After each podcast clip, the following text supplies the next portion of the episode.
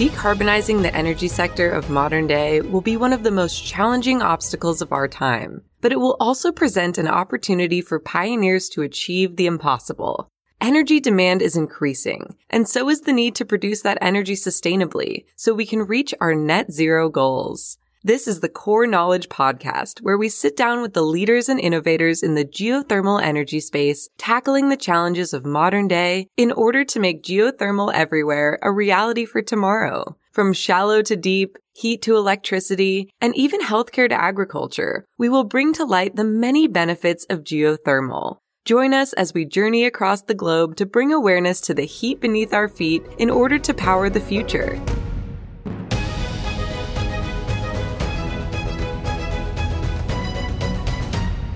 Hello, everyone, and welcome back to another episode of the Core Knowledge Podcast. I'm your host, Nick Sestari, and this is the show we're on a quest to bringing awareness to the heat beneath our feet in order to power the future. And we're able to do this thanks to JRG Energy, who is the inaugural sponsor of the Core Knowledge Podcast and who is championing us in our mission to bring awareness to the heat beneath our feet. So thank you to JRG Energy and the team.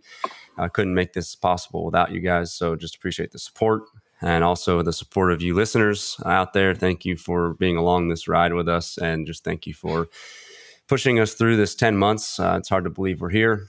Uh, just thank you so much, and please continue to pass along the show, leave us a like, subscribe, and leave us a review uh, wherever you listen to podcasts. We really appreciate it and connecting with you guys out there. So, today is is an episode that I've been thinking about for quite some time now and and planning out and just hoping that the connection would work and I'm excited and honored to say that it's happened and so I'm I'm pleased to be here today with Jack Kiruja, who is uh, an analyst in the geothermal space for the IRENA, which is the International Renewable Energy Agency. Uh, and so, for those of you who may not know much about them, we'll dive in today, obviously more, but just an overview. They're it's basically an intergovernmental organization that supports countries in their transition to a sustainable energy future. And obviously, there's much more to that. And we'll let Jack kind of elaborate on specifically in the geothermal space what he's doing. So, uh, yeah, without any more waiting, uh, just extremely excited for this episode. So, Jack, thank you so much for being here today. Uh, it's just an honor to have you on the show.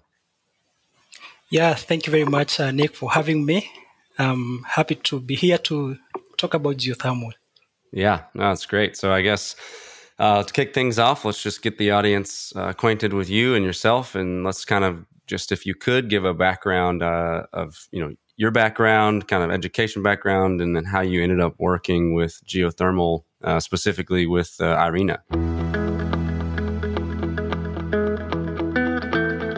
Today's episode is brought to you by JRG Energy. A special thank you to our inaugural Core Knowledge podcast sponsor, JRG Energy is a renewable energy project management consultancy working on geothermal projects around the world, whose mission is to provide value and develop relationships through a full suite of specialized services for the global renewable energy market. They are driven by innovation, experience, and integrity and strive daily to display these values through all aspects of their work. JRG Energy provides customized energy solutions, project management, engineering, technical support, consulting, and training for the renewable energy sector.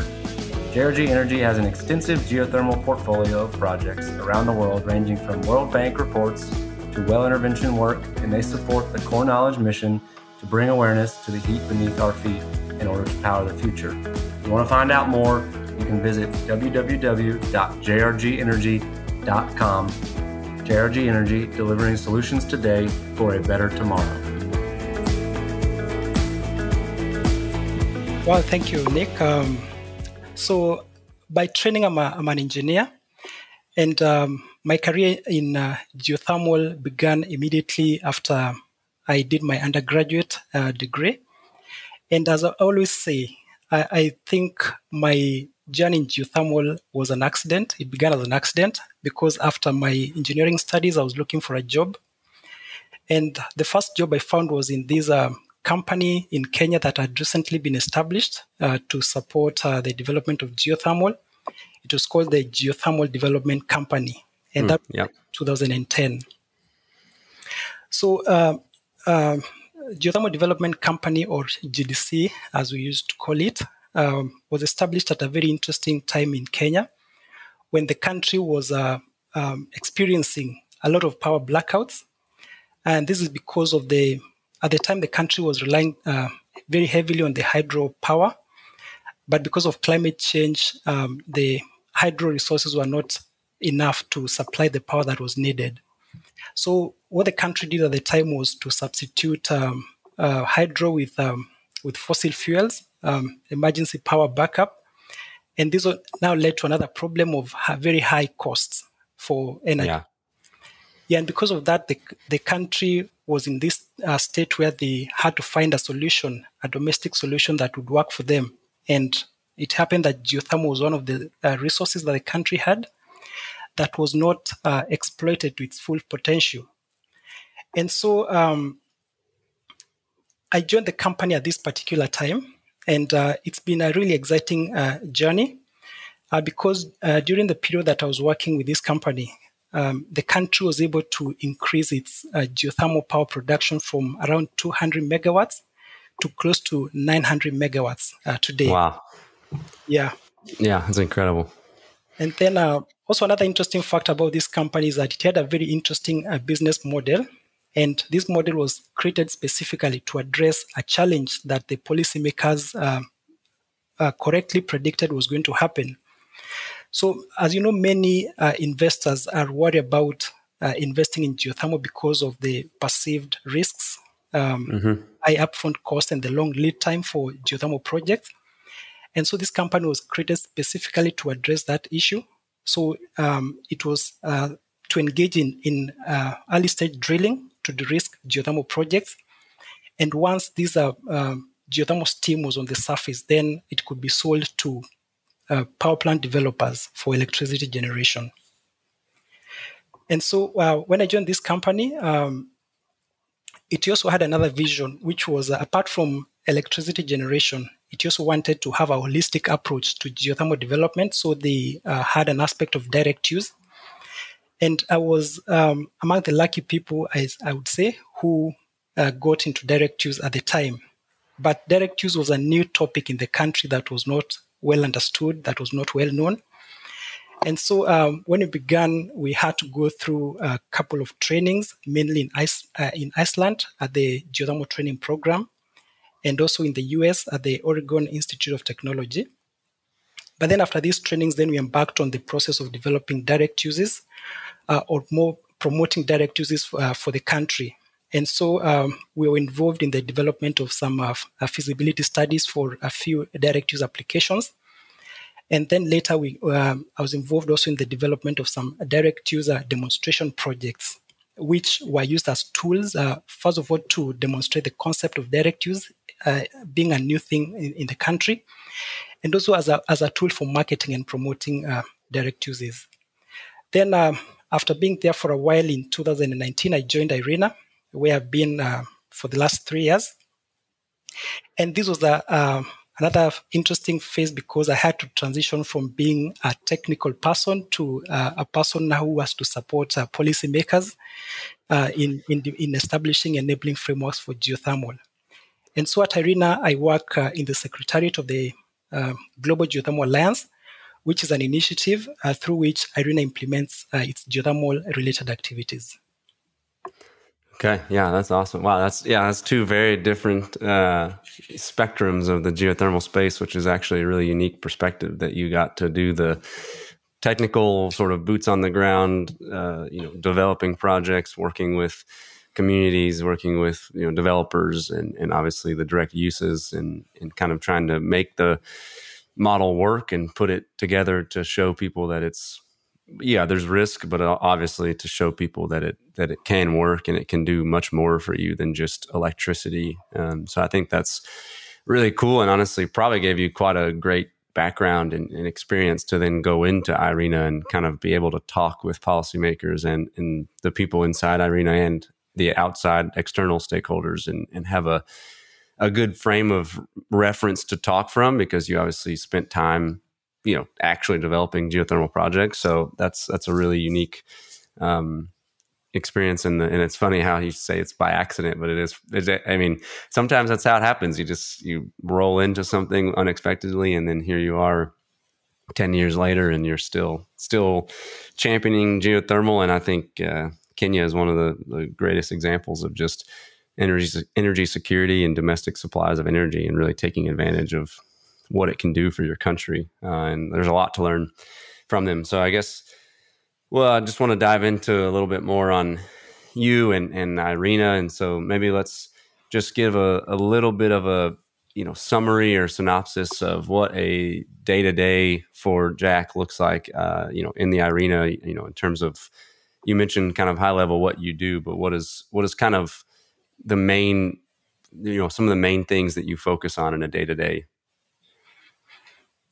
well uh, thank you uh, nick. Um, yeah i mean IRENA is uh, is is um, as you as you correctly said uh, during the introduction it's an intergovernmental organization that supports countries in their transition to a sustainable energy future.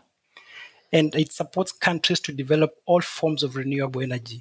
So uh, wind solar hydro bioenergy, ocean energy, and, and our beloved uh, geothermal energy. Uh, and, and, of course, uh, the, the mandate that uh, IRENA has been given by uh, its member countries is uh, really to uh, encourage them to develop and adopt enabling frameworks. And it does not only encourage them, but it also goes ahead to provide them with tools that can enable them to push renewables to the next level uh, for example, some of the tools are the, there's the, the, uh, the Global Atlas for Renewable Energy. So these are resource assessment tool that provides the potential of different renewable energy sources in different countries. Uh, we have also some tools, uh, uh, the, the Project Navigator. Uh, these are tools that um, project developers can use to establish the bankability of the renewable energy projects. and also some platforms that have been recently developed to support in, in uh, raising financing for projects.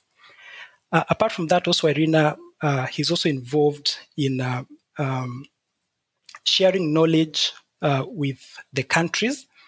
And in this regard, IRENA is involved in the development of a number of um, publications on different topics, mainly on policy, on technology, as well as finance. Um, um, and, and then um, I think one what I would say is the chief role of IRENA really is to be a platform for international cooperation, whereby yeah.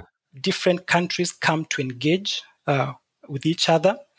And uh, in that regard, so far, IRENA has around 167 member countries, uh, and oh, wow. including the European Union and 17 other states in accession. So that's almost a global or universal uh, membership for IRENA. Yeah. And um, I mean, some of the work that IRENA has been doing is, um, uh, is in terms of um, uh, developing knowledge. There are several reports that IRENA develops uh, on a yearly basis. So there are reports to do with the statistics for renewable energy. So this is an, an annual report that is published um, every year uh, with uh, indicating how uh, renewables have been growing over over time. And one of the trends that can be seen in, in, in these reports is that over the last five or six years, um, the installed capacity for renewable every for, for new installed capacity has always surpassed that of the fossil fuels, which which is a great thing uh, to observe. There are also reports that are related to the cost of renewables, mainly the levelized cost and also the cost per uh, per megawatt. Yeah. Then um, we also have uh, reports related to the market structures for renewables, the socioeconomics of uh, renewable energy, including jobs um, and um, integration of gender into the um, renewable and, and, the energy transition. And of course, I can I cannot uh, fail to mention IRENA as a flagship um, uh, publication, the World Energy Transitions Outlook, okay. that um, spells the pathway that we need, yeah. we all need to adopt in order to get to get to a carbon neutral world by 2050. Yeah. Wow. No, I mean that's it's uh, that's a that's a lot of ground that they're covering, and it really gives a good picture of um, you know obviously intergovernmental organization and and you know the overview is is helpful, but that really puts some more color on exactly all of the, the initiatives that IRENA is pushing for, which obviously is is a lot. And as you mentioned, I mean, it's it's we're talking every renewable energy source in a in a holistic piece. You know, from obviously policy, financing, product development. So I think it's important to note all that. And obviously, we're here to talk about, as you mentioned, our beloved geothermal, uh, which I think deserves more of a seat and more of a conversation than maybe sometimes it gets. And and a kind of something that just popped in my mind as you're talking is, you know, you're talking about the tools that can help project developers evaluate bankability. There's ways to help raise project financing, and so there's all these tools in there, and and you know, publications and education awareness, and, and you know, so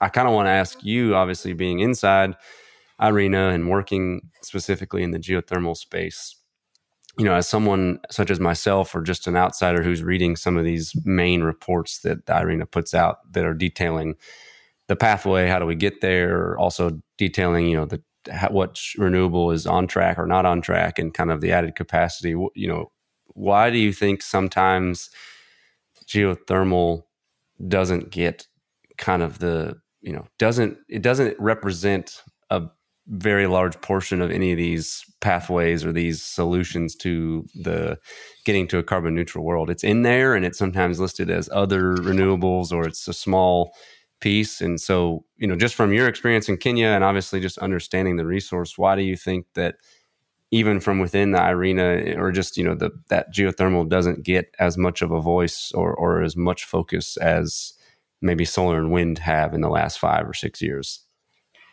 I mean, Nick, this, this is a very interesting question that you ask. And um, for me, uh, I, have been very conflicted about this topic. Uh, first, because when I started working um, in Kenya, I, I, got into my working life when my country was thinking about geothermal.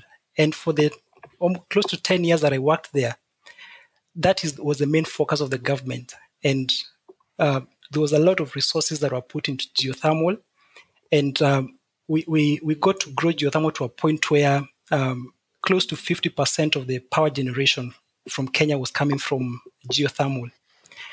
Now, when I joined IRENA, then I also got now to experience a different uh, side of geothermal, which um, I, I, hadn't experienced before. And, and, and that was um, apparently most, uh, most people uh, think of geothermal very differently. Uh, and, and, part of the reason is because um, there are perceptions about geothermal, uh, chief of, among them being perception about the risk uh, of geothermal. Yeah. Also, the cost uh, implication and the long lead time for geothermal projects. I think this has really uh, been the main hindrance that has been uh, preventing geothermal from having this kind of an accelerated growth like the other renewables, despite being one of the oldest renewable energy resources uh, around. Um, yeah, and I think uh, IRENA is also has, has also recognized that um, a challenge with geothermal, and uh, that's why they have a specific work stream that's dedicated to geothermal energy in order to be able to, to bridge uh, that gap and address the, some of the challenges that uh, that are, are um, in the geothermal sector. Yeah, yeah, no, I think that's it's interesting. I ask just because it's I I've asked other people on the show that question more out of just a, a curiosity of wanting to get their input as a geothermal, uh, you know, instigator or proponent or just someone who's actually working in geothermal. Uh, but obviously, since we have you on and you're inside of the IRENA and you're part of the efforts, uh, you know, just wanted to get your perspective on. You know, I think that I think I hear the the same kind of things that come up often, which is the long lead time, the high upfront costs, the risk, um, you know, and, and I only can lean on my experience, obviously, which has been uh, oil and gas as my career. That's like, that's all I've done. Uh, just thinking about, you know, not just oil and gas specific, but obviously the history of energy and just kind of the ways that we've evolved uh, as a world. And, and even if I bring it back to the US, it's just interesting to think about you know how subsurface risk is is something that we take on very readily and very quickly and easily sometimes in oil and gas space when you're talking about offshore exploration you know and and even just in unconventional shale. There's a there's a lot of subsurface risk that was at the beginning one of the hindrances but then people just began developing it. And as they continue doing it, they would learn, they would innovate, they would learn, and so it kind of just over time became uh, somewhat of a understood risk, even though there's still always risk. It became sort of you were, people were comfortable with it, investors were comfortable with it, companies were willing to put capital towards it, um, and obviously, different realm we're talking about. Obviously, in terms of how you make the money, and, and it is a lot faster re- returns. But I think geothermal, I think you put it perfectly of just saying kind of misunderstanding, I would say sometimes, or misperception. A lot of people don't understand it or don't really fully get it, or, you know, there's just not this global buy in yet on demanding high capacity factor, you know, resilient renewables. I think the push to get renewables is there and the, and the desire to clean up the grid and, and go carbon neutral is there. It's just maybe we're maybe one step or two steps behind, and I, and I think we're getting there. And I'm really excited to see what the next two two to five years looks like because I do think geothermal will eventually become sort of I call it mainstream or just more in, in in people's view and in the discussion in the global sense and in a country sense and in just a local government sense because I do think people will begin to slowly realize it that there's obviously the electricity is the is base load and that's a benefit but the like you mentioned at the beginning of the show the the direct uses you know direct heat and being able to use heating and cooling and then being able to do all the agriculture and aquaculture and and just the, the list goes on and on um, i think is is such a huge piece of it. So you know i say all that to just be kind of on the optimistic side but also on the side of things that i do think geothermal you know will people will become more okay with some of those risks or the higher cost to develop just because the benefits do outweigh the risks in some scenarios. And, and I think if we just have, I mean, I think we really just need to go start developing it globally, not just in the places where it's easy to access, uh, so that we can learn, share those knowledge, and innovate. Which I know obviously is a big piece of of the IRENA is the education piece. So you know, I kind of want to jump from now that I'm done on my soapbox over here, which no one's here to listen to me. Uh, the you know, I want to talk about kind of the Global Geothermal Alliance, uh, which is part of you know that dedicated effort inside the IRENA and, and kind of maybe drill down beyond just the IRENA's initiatives and kind of focus on the Global Geothermal Alliance, and and just have you give us a kind of a an overview of some of the recent and, and most urgent and important things that the Global Geothermal Alliance is, is working on.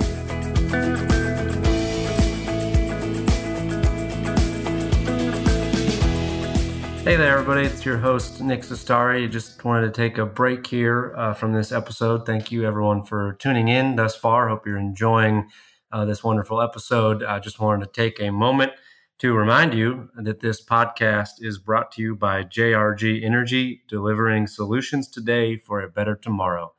So, thank you, JRG Energy, and enjoy the rest of this amazing episode. And thank you for your support.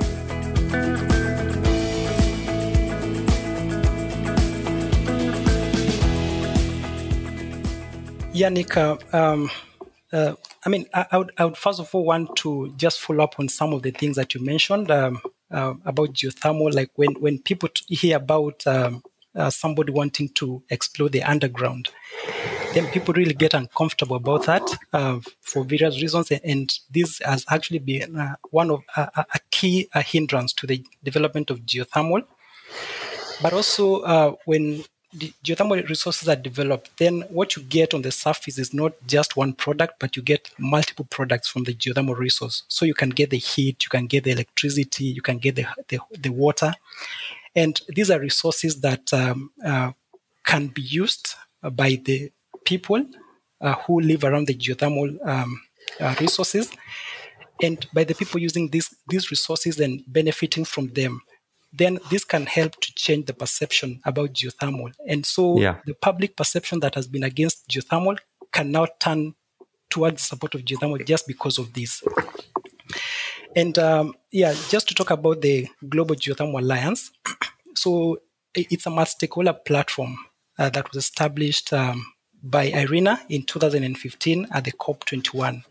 So this makes it a climate initiative and uh, it's a platform that was established to enhance dialogue among geothermal stakeholders. And, and of course, this is leveraging on IRENA's convening power uh, based on its almost a universal membership. Uh, the Alliance is also uh, a platform for cooperation and coordinated action among geothermal stakeholders in order to foster geothermal development worldwide. And as a multi-stakeholder platform, it has many uh, many uh, partners and many members. So at the moment, we are talking of 100 members who have joined the Global Geothermal Alliance, and these include uh, 49 countries represented by various government uh, ministries and there are also uh, 51 partner institutions, and these ones uh, come from a wide range of uh, uh, sectors. So we have the geothermal industry associations, uh, of course, led by the International Geothermal Association as one of uh, the key partners of the of the Global Geothermal Alliance. there are also international other international organizations that have joined the alliance. we also have regional organizations uh, international financial organization, and also academia. Uh, so the institutions that have programs uh, doing research on geothermal have also joined the alliance, um, and they contribute to the work of the alliance through their own activities. So the alliance has an inspirational goal of um, uh, supporting its members and uh, to to realize a fivefold growth in power and a twofold growth in geothermal heat by 2030 as compared okay. to 2014. But then um, recently, when we looked at the at the growth in geothermal heat, then it was realized um, over the last five years, the geothermal heating has grown by 52%.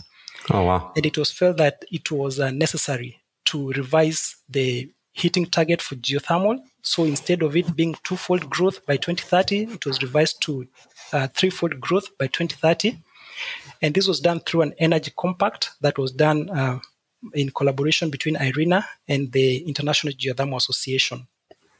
Now, in terms of how the Global Geothermal Alliance works, it takes two uh, approaches with regard to its work. First is the regional approach, whereby it looks at um, uh, supporting regions that have substantial geothermal resources um, and also, it helps when these regions also have a pipeline of projects that they are planning to develop, as well as um, existing structures for, for, for supporting geothermal, uh, through which uh, IRENA can try to uh, provide synergies. The second approach is um, a thematic approach, where uh, we are looking especially at the, the issue of geothermal heat, because we realize that there's a lot of growth in geothermal heat and we see heat uh, uh, being uh, a catalyst for further geothermal development.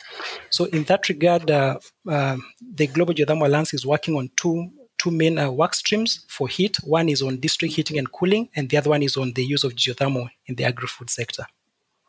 Yeah. Wow. No, I mean, I think, yeah, wow, that's a great overview. And I mean, I have briefly looked at some of the initiatives and things that the Global Geothermal Alliance is doing, but that's it's cool to it's cool to know that it's the, you know IRENA is using its some of its power or just you know some of its reach with its almost universal membership and and just kind of the initiatives it does to to spun off and do this kind of help with this global geothermal alliance also with the IGA and push this sort of I mean it's the topic that we talk about a lot on the show and it's just the same. It comes up every time almost because it, it is just the necessary piece which a lot of it is the creating a space for dialogue, creating a space for collaboration, educating, advocating, you know, the development piece and the R&D and the innovation and research is, is obviously always going to be necessary and needed, but it's it's really key for this collaborative spirit where everyone's coming together and sharing best practices, sharing knowledge, sharing with the as you mentioned, making it you know more personal for the external stakeholders, such as the consumers, and really giving them a way to tie into geothermal on a personal level beyond just, oh, it's some crazy invisible subsurface thing that they drill big wells and it looks scary and risky and, and probably harming my city or my community when in reality that's that's far from the truth obviously there's always risk but you know giving them a reason to say oh that's how i heat my home that's how we get our source of food because of you know the agriculture uses. So I think that's that's great, and I think that it's an that's an amazing alliance and amazing effort that is being yeah. done. And you know, Yeah, I mean, uh, I mean, partnerships are, are, are, very critical, and I would say especially for the geothermal sector, whereby uh, I mean, uh, pr- previously we've uh, been in a situation where it was always very difficult to know what another country was doing yeah. Uh, with regard to geothermal development, uh, or even within the same country. It would sometimes be very difficult to know what one project is doing and what another project is doing.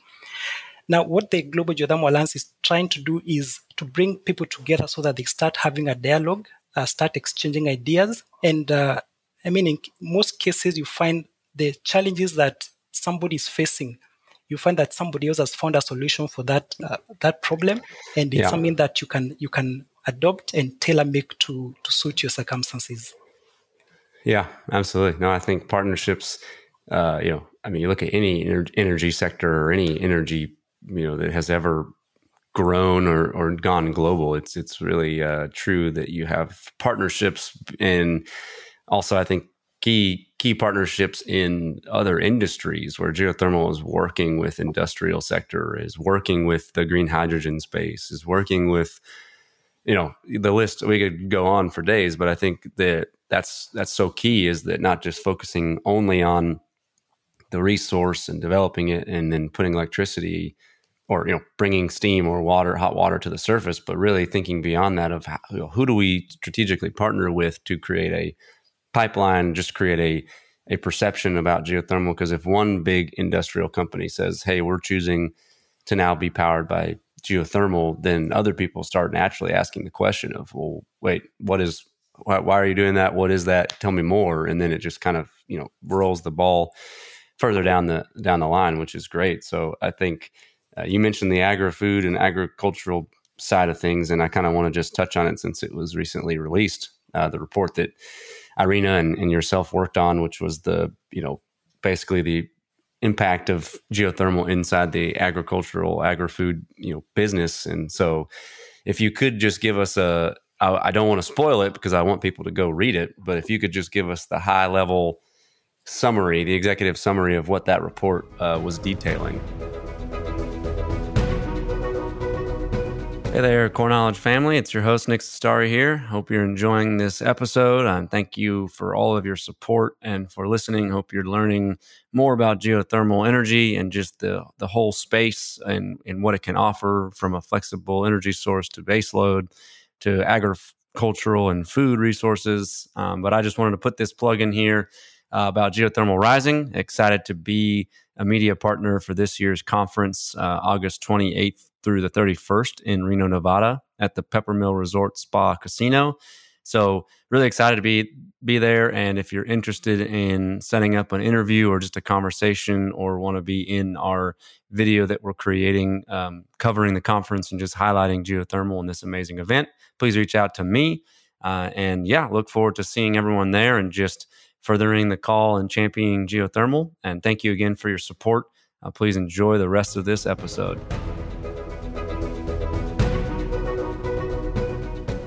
Yeah, um, yeah. So as, as, we've said that uh, these uh, the use of geothermal for agri-food applications is um, an, an, area that we are seeing emerging around the world. So I mean, we can find projects and examples of these in almost every region in this world where uh, geothermal resources are being used in different uh, value chains in food production, in the drying of food, in processing of food, in cold storage and refrigeration. And uh, uh, this is uh, enabled by the fact that um, geothermal is not, um, I mean, the, the, we talked about the different streams of uh, energy that you get from geothermal. And when it comes to the agri food, then the heat um, uh, stream is one of the most important uh, things um, because it can be used along most of these value chains. Uh, and as, as, we look at the world as uh, as the population is increasing, uh, the climate is changing, the, the demand for food is increasing, then we are faced with a, a, a challenge that if we do not act now, we might be faced with uh, a shortage of food at one point. And so uh, this this uh, this guidebook looks into how we can be able to use geothermal to address the challenges that uh, the world is facing today with regard to the food systems. And it, it goes deeper into analyzing uh, different case studies from around the world that have successfully used geothermal um, in their in, the, in their in their in their processes. It looks at some of the um, the key success factors that led to those projects um, being realized, and then um, the, the, the report makes some recommendation for policymakers on what they can adopt um, and tailor make to their in, in individual circumstances in order to realize similar success with the development of uh, geothermal direct uses. And um, I mean, after the release of this report, which was uh, last week on Monday, we have started to embark on a, a, couple of capacity building activities. So just yesterday, we had a webinar, a global webinar, to share the findings of this uh, uh, report uh, and also to present some successful case studies from around the world. And we're going to be having a series of these uh, uh, uh, capacity building workshops in other regions, starting with East Africa and Latin America in the coming weeks and months. Wow. Yeah, that's no, that's great. I think you know, I think reports like that and, and global reach and, and being you know leaning on case studies and sharing that with people but also the the policy piece and and giving people a roadmap to you know to governments to say look this is kind of the framework that you'll need. This is some of the the things that this place adopted from a policy standpoint to help this make you know make this possible. And i think that's one of the biggest areas that every government around the world is you know very different and there's different hurdles to to policy making there's different hurdles to development. But i do think that at least having a global central source like the IRENA, you know, giving out these case studies and these reports that at least detail, you know, how this country did it or this project did it, and kind of giving at least a framework for policy making really does go a long way. And I, and I really hope that that is a, a driver and a push to, um, you know, see it grow around the world even more. Because I, I agree with you, the food shortage thing could be a a big issue, and also just thinking about a lot of the places in the world that already have issues with food, you know, and people having, you know, sustainable food production or just nourishment. And I think being able to put a greenhouse anywhere, regardless of the climate, using geothermal is is a pretty that's a pretty big thing that that should should be talked about more. Um, you know, and so I think that's that's a huge piece. So I guess one of the one of the last questions that I, will have for you um, before we do our rapid fire hot seat questions uh, is kind of we talked about it kind of near the beginning about you know the the basically the tools to help analyze bankability and, and the raising finance piece. So I want to kind of talk about the the ETAF um, and you know kind of I obviously I, you know to to what degree you can just kind of giving us a, a, a overview of that and, and that tool and kind of how that fits into this overall mission of IRENA for you know the actual finance piece. Hey there, Core Knowledge family. It's your host, Nick Zastari. I'm just checking in here. Hope you are enjoying this episode and finding it fascinating and learning something new today. I just wanted to pop in here for a quick break and let everyone know that beginning in August, the show will be moving to bi weekly. So there will be two episodes a month. Uh, we're just doing this for uh, the ease of production and just making things a little easier in terms of gathering guests and just getting things done properly for you guys, for the listeners, making sure the quality is up there, that the guests are quality, that you're learning something new every time and really gaining something uh, and just really understanding the geothermal energy sector and space with a greater sense of knowledge and just a greater sense of awe and imagination so yeah, we will be moving to bi-weekly, so we're not going anywhere. So please, for those of you who are already following the show or used to weekly downloads, it'll just be every other week now. Uh, so no real change to content or anything. Just frequency-wise, we'll be moving to every other week. So please continue to support the show. We couldn't do this without you guys and JRG, obviously. Uh, just really appreciate everything you guys have done and just the way that you have supported this show and found an interest in it, it just means everything to me. So thank you and continue to share and spread the word. So just want to put that plug out there. Thank you guys, and we'll be in touch soon.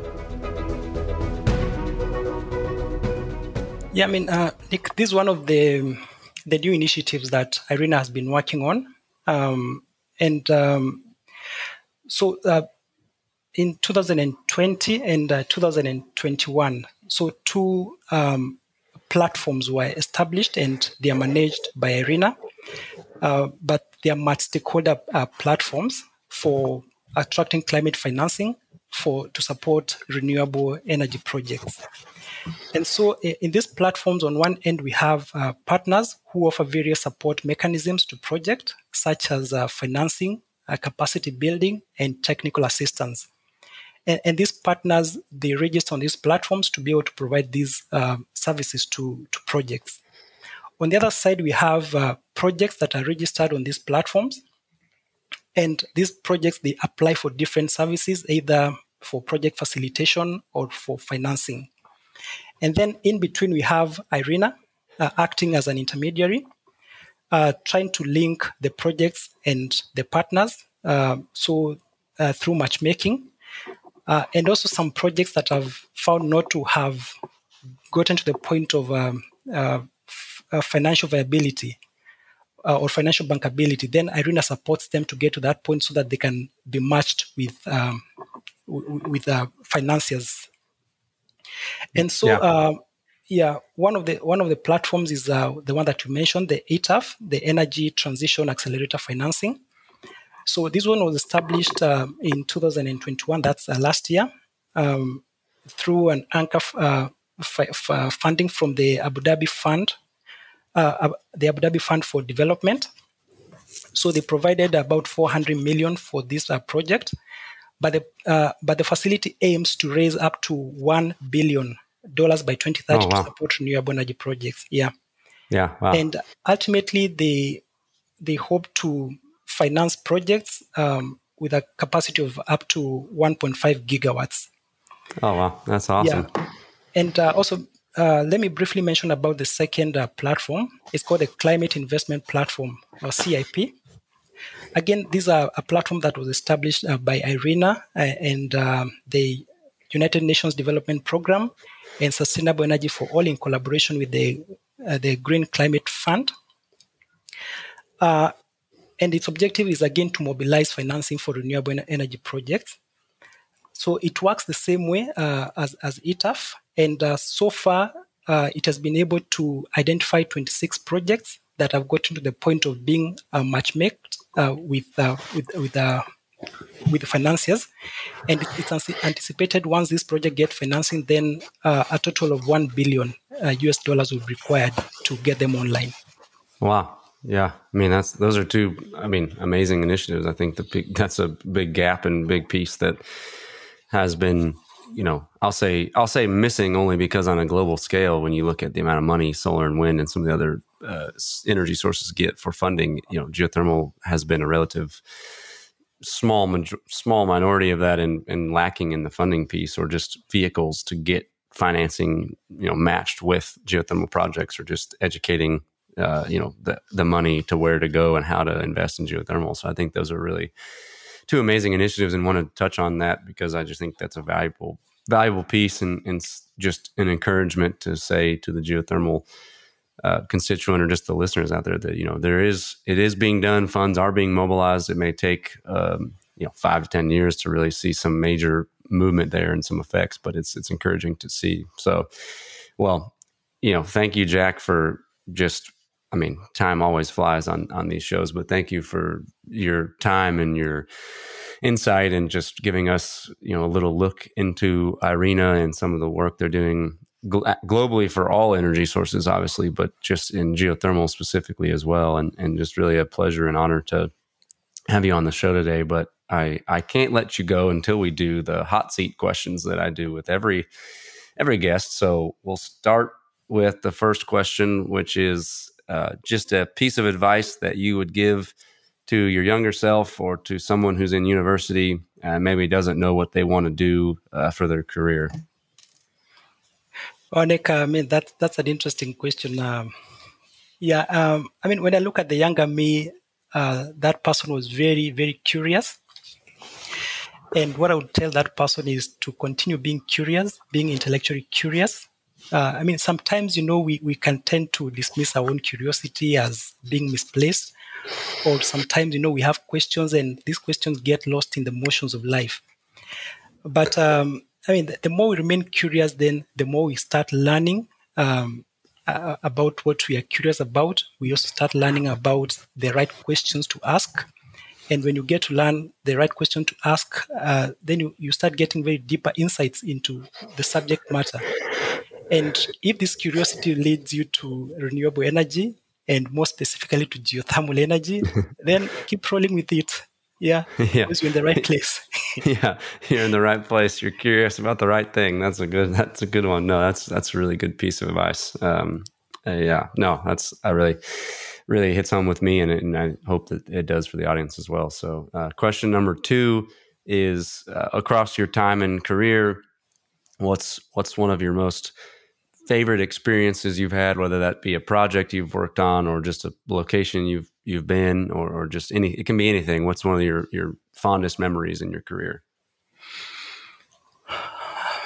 I mean, for for me, uh, Nick, I mean, there there are so many experiences that I have come across, great great uh, experiences.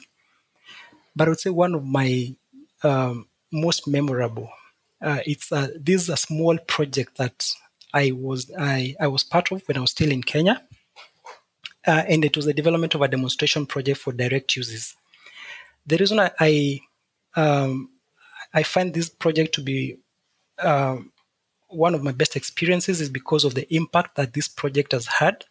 First, in terms of creating awareness around geothermal direct uses. Uh, this was a totally new subject in my country when um, when we, we when, when, when I began working in the geothermal industry. But then, uh, due to the development of this project, then people have gotten to see geothermal in action, geothermal direct use in action. Uh, and I remember uh, when visitors would come to, to visit the geothermal field and would be taken to this uh, small project, they would have so many questions to ask about it.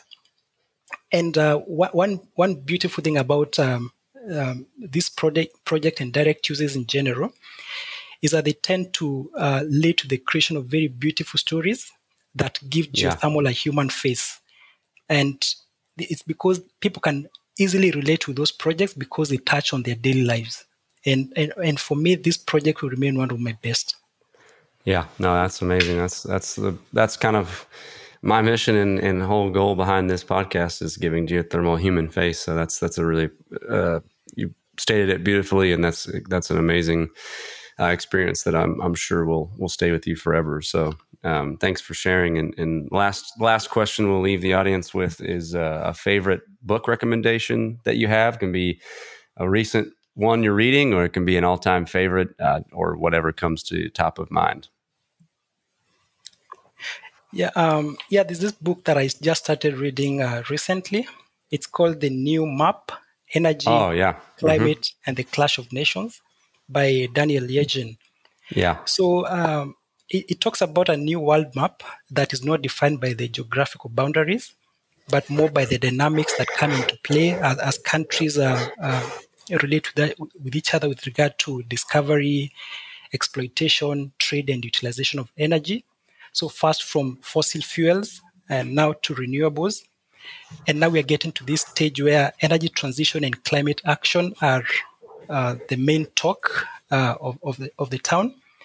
And the dynamics in, in, all these are have gone beyond the energy sector into other places like financing, where uh, financiers are, uh, you know, a bit jittery about putting so much money in in um, fossil fuels, just because uh, they are realizing that the momentum is already with with the renewables, and there's a danger of having you know uh, stranded assets that have been yeah. financed but cannot pay for themselves.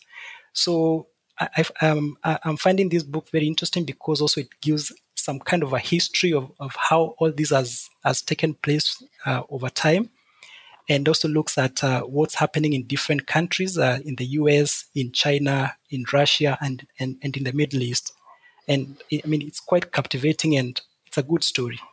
Yeah, no, I agree. I've I just started it recently too. It's a it's a really great book and and one for um, really any any reader. I mean, it gives a great picture, like you said, of the history of of a lot of you know geopolitical things that have gone on and how it honestly sets up the stage really well for how we got to today and, and kind of how we move forward. So no, that's a that's a good one, and I'll share that in the show notes for the listeners. But yeah, thank you again, Jack, and, and thank you just for for coming on and, and really, you know, as I mentioned in the beginning, just an episode I thought about and dreamt of for quite some time when I started this initiative uh, was having you on and, and someone from the IRENA And so just uh, so grateful that it actually happened. And thank you for sharing and, and coming on and making time for us. And I hope you guys out there listening uh, really enjoyed this and took something home and really got a better picture for the international picture and, and what the IRENA is doing, who they are, the initiatives they have for geothermal, but even beyond geothermal and how they really are on the forefront of trying to make